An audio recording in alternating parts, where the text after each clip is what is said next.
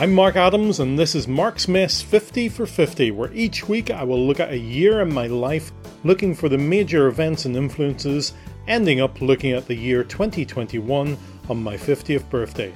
This week, it's 2008. By 2008, the worldwide recession was in full swing, with stocks plummeting, banks closing, and house prices falling. It didn't really affect us that much, mainly because we didn't have a lot of any of those things, so any loss was minimal. It was also the year that the Large Hadron Collider in CERN in Switzerland had its first proton beam circulating. Spotify launched in Sweden, and Bitcoin was created. Obama was elected the President of the United States, and another leap second was added. While I was driving home from my course one Tuesday night in February, my car lost power on the motorway. I was able to pull over onto the hard shoulder after trying to. After trying the engine a few times, I called the RAC, knowing it could be a few hours before I would get any roadside assistance. While I was on the phone, I got a knock on the window. It was a man who worked for the RAC who had spotted me on the hard shoulder. He talked to the RAC on the phone, and before I knew it, my car was being loaded onto his truck I was grateful for the swift assistance, and when the truck pulled up outside our house, I saw two sets of wide eyes peering through the window at the marvel of seeing Daddy brought home a lorry. Exciting stuff. The cinema in 2008 had good movies such as Danny Boyle's Slumdog Millionaire, bad movies such as Indiana Jones and the Kingdom of the Crystal Skull, and fantastic movies that opened up a whole new world in the cinema. I didn't go to see Iron Man in the cinema. It was partly having a young family and partly not wanting to be disappointed again by a Marvel comic book movie. I still remembered Generation X. But boy, was I wrong. It was not just visually appealing, but compelling storytelling. It paid homage to the comics I read, but brought it in a new, fresh direction. There were great scenes such as the first look of the grey armour, but the scene stealer was at the end when I was sure that the status quo would be Iron Man being Tony Stark's bodyguard.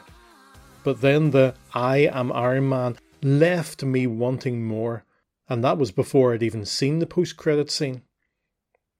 It was followed by Incredible Hulk. Again, I went in very wary about it after Ang Lee's Hulk, but I was rewarded with a Bruce Banner I believed in, a tapestry of a backstory and cast, and a further step into what we now call the Marvel Cinematic Universe. And I only noticed this year that the Hulk only appears in it in three scenes. That Easter, we took a three night holiday to Northern Ireland's Lakelands, Enniskillen we stayed in a cottage just outside the town and did touristy things. We did the play parks of the girls and a bit of shopping in what turned out to be quite a small town. Back home, the doorbell rang at 1:30 a.m. Who rings the doorbell at that time? With Northern Ireland's trouble past, we decided just to hide out of sight and see what happens. I wasn't going to risk it. The next morning, I phoned the local police station to let them know that someone had been ringing doorbells in the middle of the night. Only to be informed later that day that it was in fact the police. They were hoping someone was up uh, to witness a certain car go by and assumed that we were up because they saw what turned out to be a nightlight. I was still listening to podcasts, but my MP3 player got damaged and I had to buy a new one. I went after a long consultation period with a creative Zen Stone, which not only had an external speaker, which was great, but had had four times the space with two gigabytes. I found more audio stories from Christiana Ellis with Nina Kimberly, the Merciless, and the weekly quiz pod quiz, which still goes on today. Charlotte had her first day in proper school. In Northern Ireland, children start primary school in the academic year they turn five, going into what we call P1, primary one. In our church, Julie and I started to help out in Sunday school as I had stopped helping with the Bible class the year before so I could have more time for my studies. With Charlotte in the youngest Sunday school class, Julie and I would take turns in looking after Catherine and helping with the P4 P5 Sunday school class.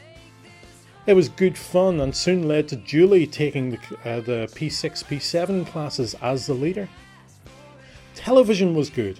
After Life on Mars ended, the follow up series Ashes to Ashes started with the same premise again, and I came for the science fiction and stayed for the police procedural once more. Julia and I enjoyed the new BBC series Merlin with Armagh man Colin Morgan in the lead role, and Bone Kickers, a short lived but enjoyable archaeologist drama with a, a healthy dose of fantasy. The BBC resurrected survivors. I had missed this in the 1970s, so it was all new to me.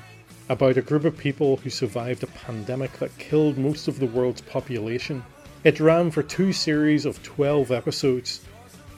My meagre comic reading brought me a new Captain America, a new Red Hulk, and the end of Spider Man's marriage with a brand new day. I particularly enjoyed the graphics of the Secret Invasion depicting the heroes of 2008 as Secret Skrull agents.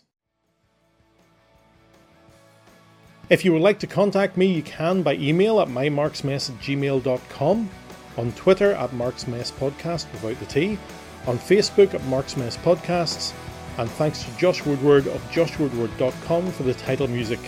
Next time, 2009!